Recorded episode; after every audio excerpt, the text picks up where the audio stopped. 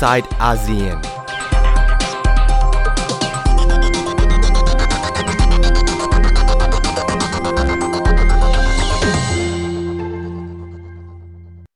Democracy is coming to the USA.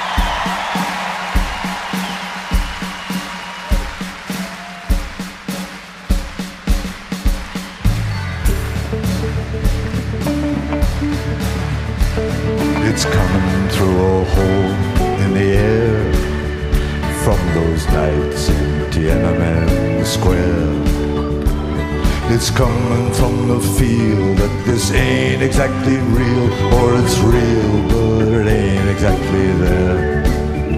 From the war against disorder, from the sirens night and day, from the fires of the homeless, from the ashes of the gay. Democracy is coming to the USA.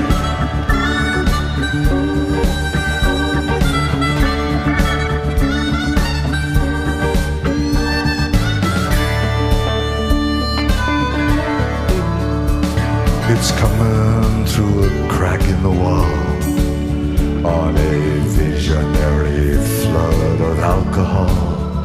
From the staggering account of the Sermon on the Mount, which I don't pretend to understand at all.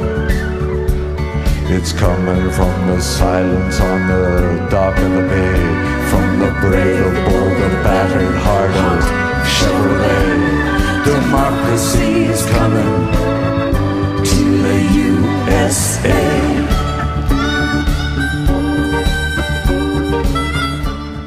สวัสดีค่ะ ยินดีต้อนรับคุณผู้ฟังเข้าสู่รายการ i n s i ซต์อาเซียนดิฉันชลันทรโยธาสมุทรทำหน้าที่ดำเนินรายการ เราเริ่มต้นรายการกันด้วยเพลง Democracy ของ Leonard Cohen ให้เข้ากับสถานการณ์สักเล็กน้อยนะคะ เพราะว่า เมื่อกลางสัปดาห์ที่ผ่านมา กระทรวงการต่างประเทศของสหรัฐ ก็ออกมาประกาศรายชื่อ 110 ประเทศ ที่สหรัฐเชิญเข้าร่วมประชุมสุดยอดเพื่อประชาธิปไตย หรือว่า Summit for Democracy ซึ่งเป็นการประชุมทางออนไลน์ที่สหรัฐ จัดขึ้นเป็นครั้งแรกนะคะ การประชุมก็จะมีขึ้น 2 วันคือ 9 แล้วก็ 10ธันวาคมนี้ เป้าหมายคือเพื่อหยุดยั้งการเสื่อมถอยทางประชาธิปไตย การพังทลายแล้วก็สิทธิเสรีภาพทั่วโลก การประชุมครั้งนี้ก็จะเป็นการปูทางไปสู่การประชุมตัวต่อตัวเห็นหน้ากันในปีหน้า แล้วก็ประกาศเน้นเนื้อหาการประชุม 3 ประเด็นหลักนะคะ 1 คือ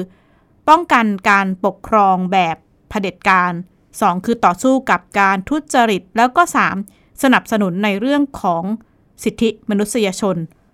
ประธานาธิบดีโจไบเดนได้ถแถลงต่อการประชุมนี้ค่ะ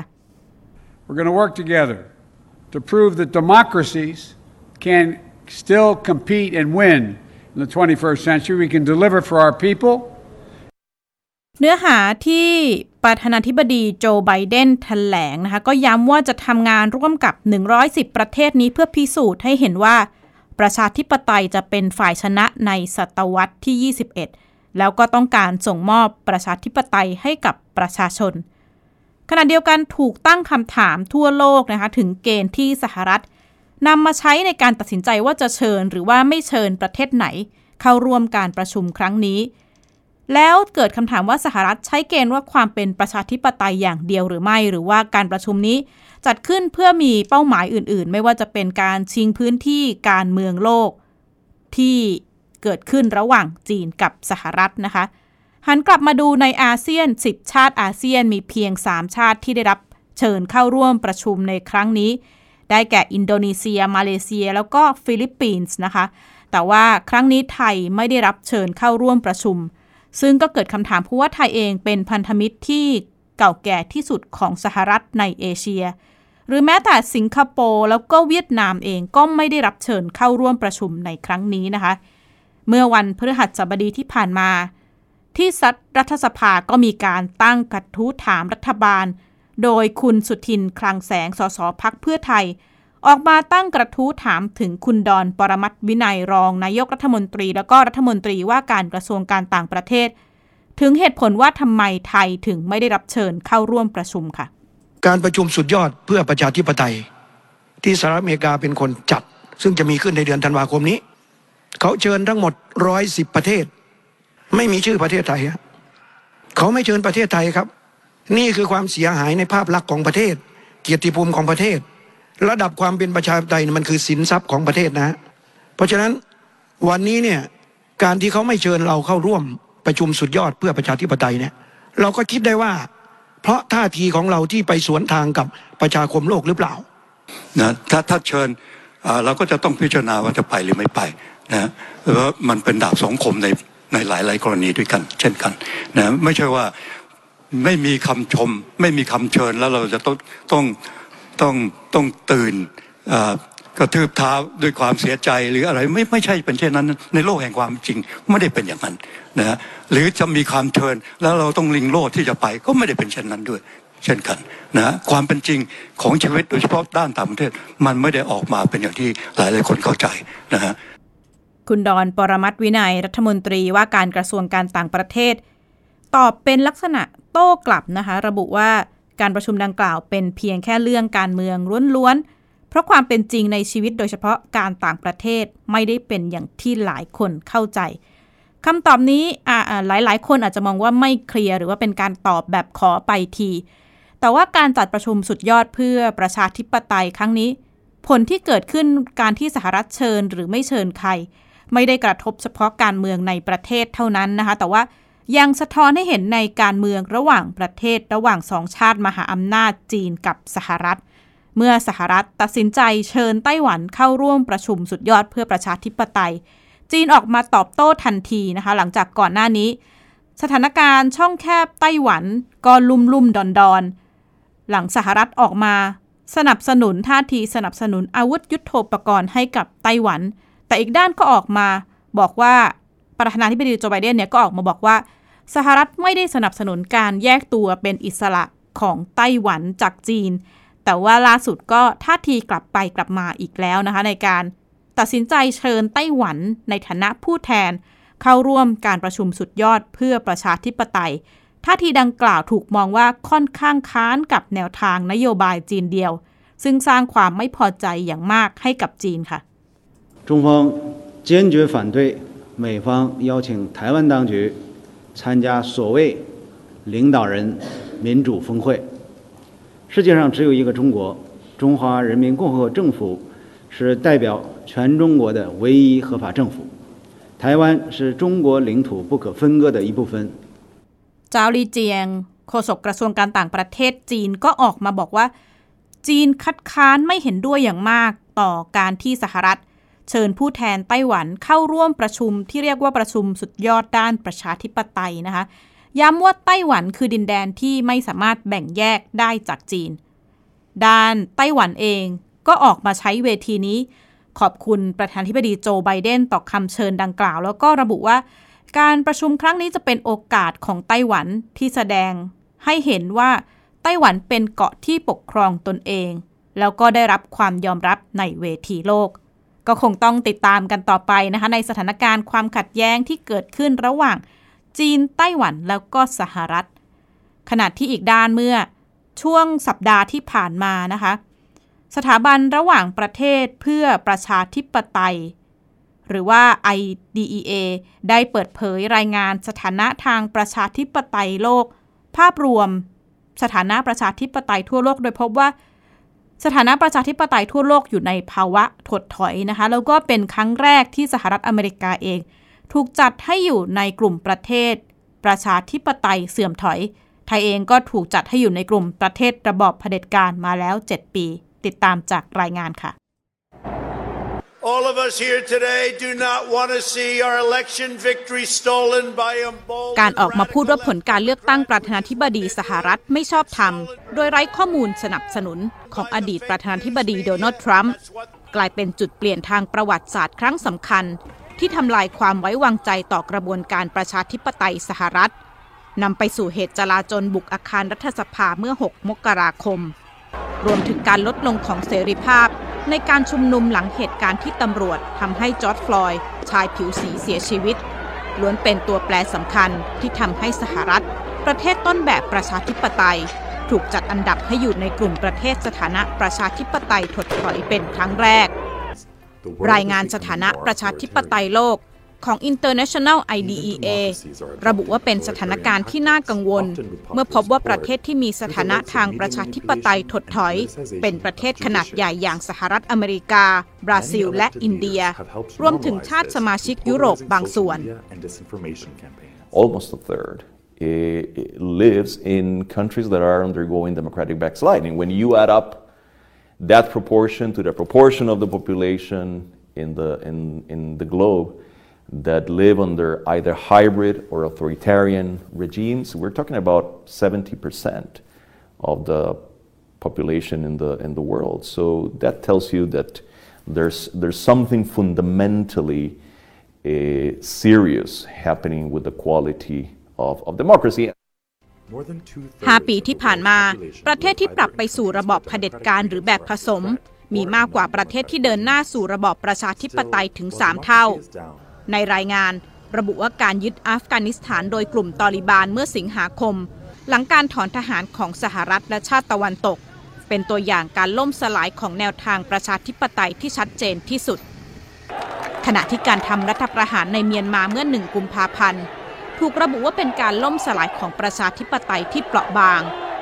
มีการประเมินว่า 70%ของประชากรทั่วโลกอยู่ภายใต้ระบบเผด็จการหรือแบบผสม สถาบันระหว่างประเทศเพื่อประชาธิปไตย ยังระบุว่าการระบาดของโควิด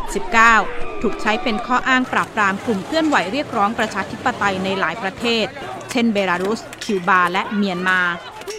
การเลือกตั้งของไอวอรี่โคสในปีที่แล้ว รัฐบาลอ้างเหตุผลการเผยแพร่ข่าวปลอมเรื่องโควิด -19 เพื่อจับกลุ่มคู่แข่งทางการเมือง the authoritarian systems have become more brazen, more bold, more sophisticated in their efforts, not only to repress their own populations, but also to subvert democratic systems. I mean, you're seeing things like uh, transnational uh, disinformation campaigns. We are seeing a deliberate effort, and this is this deserves a lot of attention, a deliberate effort to undermine the credibility and the legitimacy of electoral results. รายงานฉบับดังกล่าว จัดไทยอยู่ในกลุ่มประเทศที่มีการปกครองระบอบอำนาจนิยมหรือเผด็จการมาแล้ว 7 ปีต่อเนื่อง การประเมินที่ได้คะแนนน้อยที่สุดของไทย คือการเข้าถึงอำนาจทางการเมืองอย่างเสรีและเท่าเทียม การบริหารราชการอย่างยุติธรรม และการมีส่วนร่วมทางการเมืองท่ามกลางสถานะประชาธิปไตยทั่วโลกที่ถดถอย แต่ในรายงานระบุว่าอย่างน้อยเห็นการเคลื่อนไหวเรียกร้องประชาธิปไตยเกิดขึ้นในหลายประเทศ ทั้งในเมียนมา เบลารุส และคิวบา International IDEA เสนอแนวทางฟื้นฟูประชาธิปไตย ผ่านสัญญาประชาคมรูปแบบใหม่ การป้องกันภัยคุกคามด้วยการลงทุนกับการศึกษา สื่อและภาคประชาสังคมชลันทรโยธาสมุทรไทย PBS รายงาน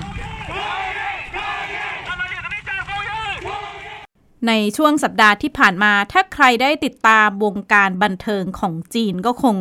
ได้ยินข่าวที่สมาคมศิลปะการแสดงของจีน ออกรายชื่อแบรนด์คนดัง 88 คนนะคะหนึ่งในนั้นรวมถึงจางเจ๋อฮั่นนักแสดงซีรีส์ดังคริสวูไอดอลเชื้อสายจีนสัญชาติแคนาดา อดีตสมาชิกวง EXO แล้วก็เจิ้งส่วง ดาราหญิงแถวหน้าวงการบันเทิงจีน รวมถึงกระแส แบนด์เพลงหนึ่งนะคะ ที่คนร้องเป็น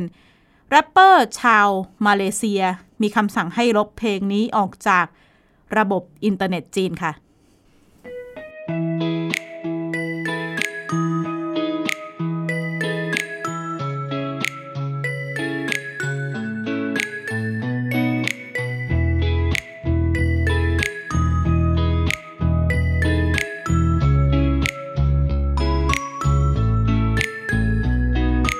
说的话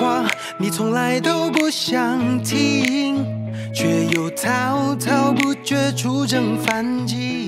เพลงนี้ชื่อว่า Fragile หรือว่าแปลง่ายๆก็คือเปราะบางนะคะ คล้ายจะเป็นเพลงแนวรักหวานแหวว ตัว MV ก็เป็นสีชมพูตลอดทั้ง MV นะคะ เพลงนี้เป็นของเนมวีแรปเปอร์ชื่อดังชาวมาเลเซีย แล้วก็ร้องร่วมกับคิมเบอร์รี่เฉินนักร้องออสเตรเลีย เพลงนี้ถูกแบนในจีนแผ่นดินใหญ่ทันทีที่ปล่อยออกมานะคะ แม้ว่าขณะนี้จะมียอดวิวมากกว่า 30 ล้าน แต่นี่ไม่ใช่เพลงรักทั่วไป มีเนื้อหาแทรกแล้วก็แซะจีนผ่านสัญญลักษณ์ต่างๆ ไม่ว่าจะเป็นแพนด้าสีชมพู Winnie the Pooh กุ้ยช่ายแอปเปิลสับปะรดรวมไปถึงค้างคาวนะคะเนื้อหาในเพลงนี้อันนึงคือสิ่งที่เรียกว่า Little Pinks หรือว่าชมพูน้อย ที่หัวใจบอกบาง ใน MV ถูกเอาไปเชื่อมโยงว่าเป็นการเสียดสีกลุ่มชาวเน็ตจีนที่มักจะตามไปแก้ต่างหากมีกรณีวิพากษ์วิจารณ์จีน ขณะที่สัญญลักษณ์แอปเปิลและสับปะรดที่ปรากฏใน MV ก็ถูกมองว่า พยายามเชื่อมโยงกับกรณีคำสั่งปิด Apple Daily สื่อฮ่องกงที่สนับสนุนประชาธิปไตย และกลุ่มผู้ประท้วงประชาธิปไตยที่ฮ่องกงนะคะ สำหรับสับปะรดก็ถูกตีความถึงนโยบายของจีนที่แบนการนำเข้าผลไม้จากไต้หวัน มีการพูดถึงตัวการ์ตูนวินนี่เดอะพูก็ถูกมองว่าอาจจะสื่อถึงคนที่ละเมิดระบบอินเทอร์เน็ตจะหายตัวไป ปฏิเสธไม่ได้ว่าเป็นการแตะโดยตรงต่อประธานาธิบดีสีจิ้นผิงนะคะ จึงไม่แปลกที่เพลงแล้วก็ผลงานทุกชิ้นของเนมวีหายไปจากระบบอินเทอร์เน็ตจีนอย่างรวดเร็ว ดิฉันได้พูดคุยกับผู้เชี่ยวชาญจีนนะคะ มองถึงระบบการเซ็นเซอร์ของจีนที่มีทั้งสองแบบทั้งเซ็นเซอร์โดยตรงจากรัฐ แล้วก็การบอยคอรดโดยตรงจากประชาชน แอดมินเพจไอ้จงก็มองถึงกรณีการแบนเนื้อหาต่างๆ ที่เกิดขึ้นในจีนค่ะ จริง ๆ แล้วมันมีที่มาที่ไปนะ คือมันเป็นเรื่องตั้งแต่เอามันมีสองประเด็นเนาะคือเป็นประเด็นของนโยบาย ของภาครัฐจีน แล้วก็ในส่วนของกฎหมายนะครับเก็บอีกประเด็นหนึ่งคือเป็นประเด็นแบบกระแสสังคมที่ให้สังคม เขาแบบตัดสินวิพากษ์วิจารณ์กันเองเลย อย่างกรณีของตอนที่มีแบรนด์เสื้อผ้าของอิตาลีอะครับผม D&G อะนะครับที่ตอนนั้นมีประเด็นละเอียดอ่อนเหมือนกันที่เหมือนว่าว่าดูถูกคนจีนว่าแบบ ไม่รู้ว่าทำการกินอาหารต่างประเทศยุโรปใช้ตะเกียบกินอะไรเงื่อนเงื่อนเงื่อนอะไรอย่างเงี้ยนะครับ ผมมันก็เป็นกระแสสังคมที่แบบลงดาบเองเลยนะครับ ผมซึ่งทางรัฐบาลจีนตอนนั้นเขาก็เหมือนแบบแสดงค่อนข้างลอยตัวว่าแบบอะก็เป็นเรื่องของให้ประชาชนเขาตัดสินใจอะไรอย่างเงี้ยนะครับ แต่อีกประเด็นหนึ่งก็คือเป็นการผิดกฎหมายนะครับ อย่างในส่วนของกฎหมายโลกไซเบอร์นะครับกฎกฎกฎหมายเกี่ยวกับความปลอดภัยโลกไซเบอร์ บอร์จีเนี่ยก็เขาก็เขียนไว้ชัดเจนมีอยู่มีอยู่มีอยู่มาตราหนึ่งนะครับ เขียนชัดเจนว่านะครับ ถ้าเป็นเรื่องที่ทำให้เกิดผลกระทบนะครับ ความปลอดภัยหรืออะไรเกี่ยวกับทางอธิปไตยของทางจีนนะครับ ก็สามารถที่จะทางรัฐบาลจีนก็สามารถที่จะเข้าไปจัดการตรงนี้ได้นะครับผมก็ก็ถึงแม้ว่าเป็นการคุ้มครองข้อมูลบนโลกออนไลน์อะไรเงี้ยแต่ว่าถ้าประเด็นไหนมันเป็นประเด็นของละเอียดอ่อนหรือ หรืออธิปไตยจีนอะรัฐบาลก็สามารถที่จะมีสิทธิ์ไปตามตรงนั้นได้ คุณภากรกัจฉลี อาจารย์ประจำภาควิชาการตลาด และคณะบริหารธุรกิจมหาวิทยาลัยเชียงใหม่ หรือว่าหลาย ๆ คนรู้จักในฐานะแอดมินเพจอ้ายจง ก็บอกว่ากรณีการแบนคนดัง 88 คนนี้นะคะ เป็นการประกาศแบล็กลิสต์ครั้งที่ 9 ถ้านับตั้งแต่ปี 2018 แล้วก็มีดาราคนดังมากกว่า 400 คนแล้วที่ถูกแบน หลายคนก็จะไม่สามารถ กลับไปทำงานในวงการบันเทิงได้อีกต่อไปนะคะ การแบนจางเจอฮั่นนักแสดงซีรีส์ดังจาก Word Word of Honor เนี่ย ก็เกิดจากกรณีไปถ่ายภาพที่ศาลเจ้าในญี่ปุ่น ซึ่งมีประวัติศาสตร์เชื่อมโยงกับสงครามจีนญี่ปุ่น รวมถึงการไปถ่ายรูปคู่กับมาดามเดวี่หรือว่าเดวี่ซูการโนอดีตภรรยาของประธานาธิบดีซูการโนอินโดนีเซียนะคะ เพราะว่าเธอเคยออกมาสนับสนุนหนังสือที่มีเนื้อหาปฏิเสธการสังหารหมู่นานกิง กรณีจางเจ๋อฮั่นแม้จะออกมาขอโทษ แต่ทางสมาคมก็ระบุว่าความไม่รู้ในอดีตสร้างบาดแผลให้คนในชาติ แอดมินเพจอ้ายจง มองถึงมาตรการ แล้วก็ประสิทธิภาพการใช้มาตรการลงดาบของจีนที่เกิดขึ้นกับดาราแล้วก็คนดังค่ะ ครับคือต้องบอกอย่างนี้ครับไอตัวลิสต์รายชื่อ 88 รายชื่อที่ออกมาเนี่ยนะครับเป็นครั้งที่ 9 แล้วนะครับ ตั้งแต่นับปีนับตั้งแต่ปี 2018 นะครับของสมาคมศิลปะการแสดงจีนเนี่ยนะครับ ซึ่งจริงแล้วองค์กรเนี่ยนะครับ เป็นองค์กรที่ก็อยู่ภายใต้การกำกับของทางรัฐบาลจีนนั่นแหละนะครับ แล้วก็จริงๆต้องเท้าความนิดนึงว่าวันที่ก็คือเมื่อวานนี้เนาะนะครับที่มี list รายชื่อออกมานะครับ ก็จริงๆก่อนก็คือทางหน่วยงานของทางจีนนะครับ ที่กำกับดูแลเกี่ยวกับไซเบอร์ครับผมก็ออกกฎระเบียบในส่วนของการ ทำระเบียบเรียบร้อย หรือว่าสิ่งที่ไม่ควรทำอะไรอย่างเงี้ยนะครับผมมันก็เป็นจังหวะพอเหมาะพอเจาะกันนะครับคือที่ผมเล่าตรงนี้เพราะว่ากำลังจะบอกว่านะครับที่มันส่งผลนะนะครับ เพราะว่าในส่วนของตัวสมาคมเนี่ยนะครับก็ต้องพูดตามตรงว่าเขาก็รับลูกมาจากนโยบายของทางรัฐบาลจีนนะครับ ในส่วนของการทำให้โลกไซเบอร์อะไรต่างๆ ให้เป็นระบบระเบียบนะครับ มันเลยทำให้สามารถที่จะ คุมได้จริงแล้วก็มีอ่าเขา คือในส่วนของสมาคมที่เขาออกกฎมาเนี่ยนะครับ ผมก็คือให้คนที่อยู่ในองค์กรหรือว่าสมาชิก ซึ่งก็จะเป็นในส่วนของบรรดาผู้จัดหรือว่าหน่วยงานต่างๆ ในส่วนขององค์กรต่างๆ อะไรเงี้ยนะครับ ก็คือให้แบนคือไม่ให้ร่วมงานตรงนี้นะครับ แล้วก็ต้องบอกว่านะครับอย่างที่ผมบอกไปว่าด้วยความที่ทางรัฐบาลจีนนะครับ ก็คือออกนโยบายมาโดยตรง มีการควบคุมโดยตรงเนี่ยนะครับและหลังๆมานอกจากกฎหมายตรงเนี้ยนะครับ นอกนอกจากกฎระเบียบกฎหมายทางจีนออกมา เขายังมีส่วนของการเพิ่มในเรื่องของการตระหนักของประชาชนจีน ให้ตระหนักว่านะครับการที่เป็นคนรักชาติ การที่รักประเทศเนี่ยอย่างหนึ่งก็คือการรับผิดชอบนะครับต่อต่อสังคมในในในวง public เลยอะไรอย่างเงี้ยนะครับทำให้เกิดกระแสที่สนับสนุนด้วย ขณะที่ก็ได้สอบถามนะคะ ถึงผลตอบรับต่อกรณีนี้ แอดมินเพจอ้ายจงก็ระบุว่าชาวเน็ตจีนส่วนใหญ่เนี่ยเห็นด้วยกับคำสั่งของสมาคมศิลปะการแสดงของจีน แต่ก็มีเสียงทักท้วงจากชาวเน็ตบางส่วนนะคะ โดยเฉพาะกรณีการแบนดาราโต่วอิน หรือว่า t i k t o กของจีนที่รู้จักกันในชื่อคูเกาหรือว่าเกาเหล่าชื่อ ที่นำเสนอประเด็นเห็นต่างต่อมาตรฐานความงาม ก็เกิดคำถามนะคะว่าเอ๊ะ การตัดสินใจแบนเนื้อหาเนี่ยเขาก็เข้าใจในเรื่องของประเด็นความละเอียดอ่อน การแบนประเด็นทางการเมืองหรือว่ากรณีทำผิดกฎหมาย แต่ก็ตั้งคำถามว่า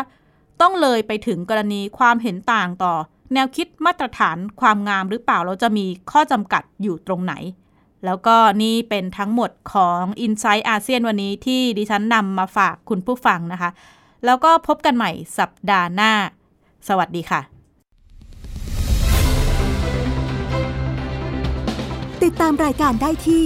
www.thaipbspodcast.com แอปพลิเคชัน Thai PBS Podcast หรือฟังผ่านแอปพลิเคชัน Podcast ของ iOS Google Podcast Android Podbean SoundCloud และ Spotify ติดตามความเคลื่อนไหวของรายการและแสดงความคิดเห็น โดยกดถูกใจที่ facebook.com/thaipbspodcast